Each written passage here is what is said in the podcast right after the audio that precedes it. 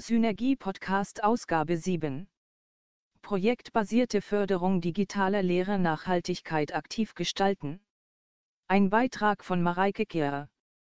Die Gestaltung geeigneter Rahmenbedingungen, um an den Hochschulen eine nachhaltige Digitalisierung von Lehre und Studium zu erzielen, stellt nach wie vor eine große Herausforderung dar. Fördermittelgebern stehen unterschiedliche Möglichkeiten zur Verfügung, um Programme zur Förderung der Digitalisierung von Lehre und Studium zu gestalten. Neben einer Strukturförderung werden dabei nach wie vor auch gezielt einzelne Projekte an Hochschulen unterstützt. Die im Rahmen einer solchen Anschub Finanzierung entwickelten Neuerungen bieten das Potenzial, in Form von Leuchtturmprojekten Veränderungsprozesse in den Hochschulen anzustoßen, Arnold, Prey und Wortmann 2015. Allerdings hat die bisherige Fördergeschichte gezeigt, dass eine nachhaltige Verankerung innovativer Digitalisierungsprojekte oftmals schwierig ist, zum Beispiel Haug und Wedderkind 2009, HFD 2016. Aus diesem Grund hat das Ministerium für Wissenschaft, Forschung und Kunst, MWK, Baden-Württemberg mit dem Förderprogramm Digital Innovations for Smart Teaching Better Learning die Nachhaltigkeit der geförderten Digitalisierungsprojekte in den Fokus gestellt. Von Herbst 2016 bis Herbst 2018 wurden insgesamt zehn Projekte mit dem Ziel gefördert, die Medien- und Informationskompetenz von Lehrenden und Studierenden zu verbessern sowie technische Weiterentwicklungen im Soft- und Hardware-Bereich für die akademische Lehre anzustoßen.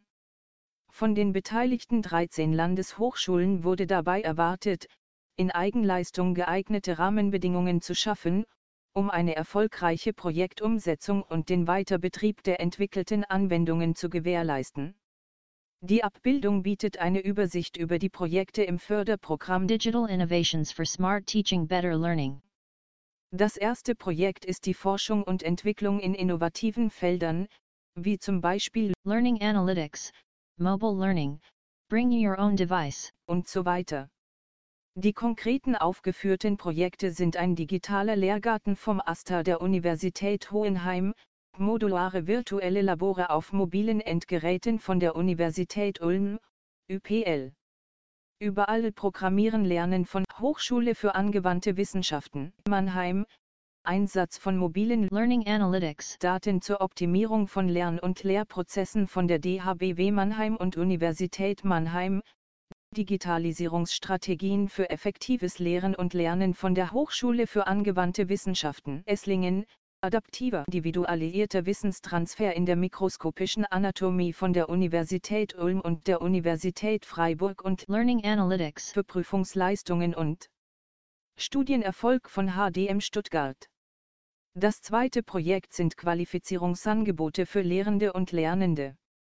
Konkret wird hier der Ausbau des Online-Kurses Informationskompetenz, methodisch planen, recherchieren, schreiben vom Karlsruhe Institut für Technologie, KIT.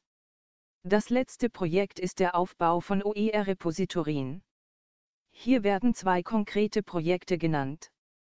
Zum einen Einrichtung des zentralen OER-Repositoriums aller Hochschulen des Landes BW als Dienst der Universitätsbibliothek Tübingen von der Universität Tübingen, Hochschule für angewandte Wissenschaften Reutlingen, der Universität Freiburg und der Universität Stuttgart.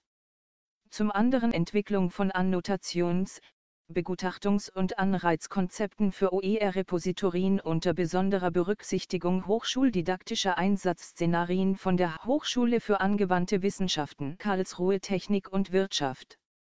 Qualitative Interviewstudie mit 24 Projektbeteiligten.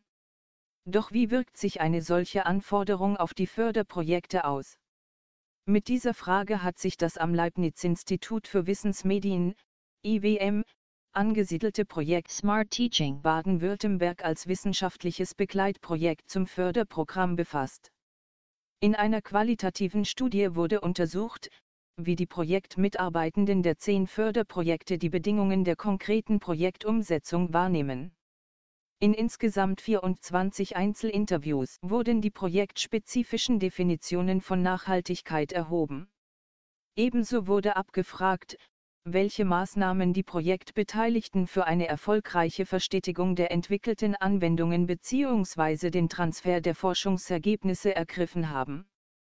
Mit mindestens zwei Interviews zu jedem Projekt des Förderprogramms konnte ausführlich erfasst werden, wie die Projektmitarbeitenden als Expertinnen und Experten den eigenen Einfluss auf eine nachhaltige Implementation der von ihnen entwickelten Applikationen Online-Kurse und Plattformen einschätzen. Als Grundlage diente dabei das jeweilige vorab ermittelte Verständnis von Nachhaltigkeit. Dieses umfasste je nach Projekt Aspekte wie den Betrieb und die Aktualisierung entwickelter Anwendungen über die Projektlaufzeit hinaus, die Nutzung und Weiterentwicklung durch andere Hochschulen oder auch die Weitergabe von Erfahrungswissen, beispielsweise durch die Darstellung von Workflows. Die Interviews wurden mittels qualitativer Inhaltsanalyse durchgeführt und ausgewertet, orientiert am Vorgehen von Gläser und Laudel, 2010, und angelehnt an Meiring, 2007. Eine detaillierte Beschreibung des methodischen Vorgehens findet sich zum Beispiel im Tagungsband der Jahrestagung 2018 der Gesellschaft für Medien in der Wissenschaft, GMW, Kera 2018 projekteigene Maßnahmen für die Nachhaltigkeit. Wie Henft, Maschwitz und Stöter, 2017, in begleitenden Fallstudien zu einem Bund-Länder-Förderprogramm feststellten, wird die Implementierung und Sicherstellung einer nachhaltigen Nutzung in Förderprojekten nicht immer als selbstverständlicher Teil des Projekts, sondern teilweise als diesem nachgelagert und außerhalb des eigenen Verantwortungsbereiches liegend angesehen. Eine vergleichbare Einstellung konnte bei den Projektverantwortlichen und Mitarbeitenden im Förderprogramm nicht gefunden werden. Den Projektbeteiligten war oftmals nicht nur die erfolgreiche Umsetzung des eigenen Projekts wichtig, es wurden auch verschiedenste Anstrengungen unternommen, um eine langfristige Verankerung der entwickelten Anwendungen bzw. der erarbeiteten Forschungsergebnisse in den Hochschulen zu erreichen. So wurde als ein wichtiger Aspekt in mehreren Interviews die frühzeitige Einbindung relevanter Personengruppen an der eigenen Hochschule etwa Entscheidungsträgerinnen und Träger auf Leitungsebene oder auch kritische Kollegen und Kolleginnen genannt, um mögliche Hürden für die Projektumsetzung abzubauen. Insbesondere Hochschulleitungen können die Integration digitaler Angebote in Lehre und Studium gezielt unterstützen, sie können aber auch bremsend wirken, HFD 2016. Dem Entstehen von Akzeptanzproblemen beugten die Förderprojekte vor, indem sie Lehrende oder Studierende als potenzielle Nutzerinnen und Nutzer der im Projekt entwickelten Angebote zielgruppengerecht informierten und zum Beispiel durch Schulungsmaterialien und Workshops auf eine Nutzung vorbereiteten. Zudem wurden in einigen Projekten Studierende aktiv in die Entwicklung einbezogen. 2016 wurde im Abschlussbericht zur ersten Projektphase des Hochschulforum Digitalisierung bemängelt, dass Leuchtturmprojekte Gefahr laufen, eine zu geringe Normalitätsrelevanz zu besitzen, mit ihrem Ansatz also zu weit entfernt von der alltäglichen Lehre und ihren Anforderungen zu liegen. Diesbezüglich kann festgestellt werden, dass sich bei den Digitalisierungsprojekten des Förderprogramms überwiegend eine enge Anbindung an die Lehre zeigte. Oftmals wurden konkrete Problemstellungen aus dem Lehralltag adressiert und niedrigschwellige Lösungsansätze umgesetzt. Insbesondere in Projekten, die Anwendungen für die Lehre entwickelten, wurde soweit zeitlich möglich noch während der Projektlaufzeit eine direkte Einbettung der entwickelten Angebote in die Lehre angestrebt, oftmals verknüpft mit einer Evaluation und dem Ziel einer darauf aufbauenden Weiterentwicklung.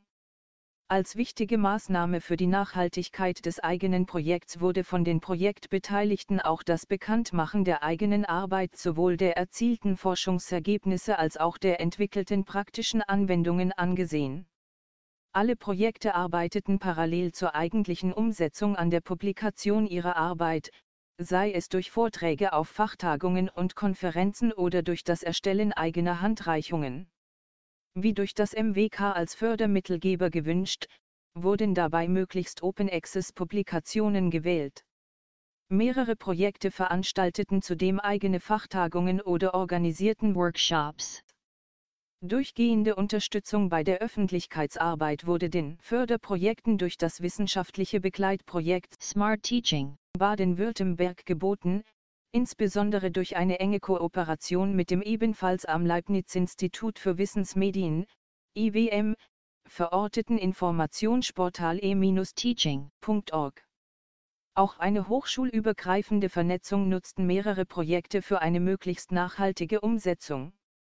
Eine zentrale Rolle spielte hierbei das Hochschulnetzwerk Digitalisierung der Lehre Baden-Württemberg, HNDBW, auf dessen Jahrestagung sich die Projekte in beiden Förderjahren präsentierten. Mehrere Mitarbeitende der Förderprojekte engagierten sich in den Themengruppen des HNDBW oder vernetzten sich bundesweit mit thematisch ähnlich verorteten Projekten anderer Förderprogramme. Bei der projekteigenen Entwicklung von Applikationen oder anderen Online-Angeboten wurde die Ermöglichung einer langfristigen Nutzung durch unterschiedliche Maßnahmen adressiert. Anwendungen wurden möglichst kompatibel mit bestehenden Systemen, wie etwa dem LMS Ilias, entwickelt und an bestehende Supportstrukturen der Hochschule angebunden. Eine Nutzung durch andere Hochschulen wurde ab Beginn der Umsetzung konsequent mitgedacht, sei es bei der Wahl von Authentifizierungstools, hinsichtlich der Möglichkeiten zur inhaltlichen und technischen Erweiterung oder durch die detaillierte Dokumentation von Workflows. In einigen Fällen wurde bei der Entwicklung Open Source Software genutzt, und auch die eigenen Entwicklungen wurden wiederum zur freien Bearbeitung bereitgestellt. Grenzen des projekteigenen Handlungsspielraums. In einigen Interviews berichteten Projektmitarbeitende jedoch auch, dass für sinnvoll erachtete Maßnahmen die zeitlichen und finanziellen Ressourcen fehlten sowohl im Bereich des Austauschs und der Zusammenarbeit mit anderen Projekten und Hochschulakteurinnen und Akteuren als auch in Bezug auf eine Einbindung und Evaluation der entwickelten Anwendungen in Studium und Lehre wurde die Projektlaufzeit von zwei Jahren oft als zu kurz für eine nachhaltige Umsetzung erlebt. Das Sicherstellen eines über die zweijährige Projektlaufzeit hinaus erfolgenden Weiterbetriebs der entwickelten Angebote war einer der zentralsten Aspekte für die Förderprojekte und wurde entsprechend in vielen der Interviews thematisiert.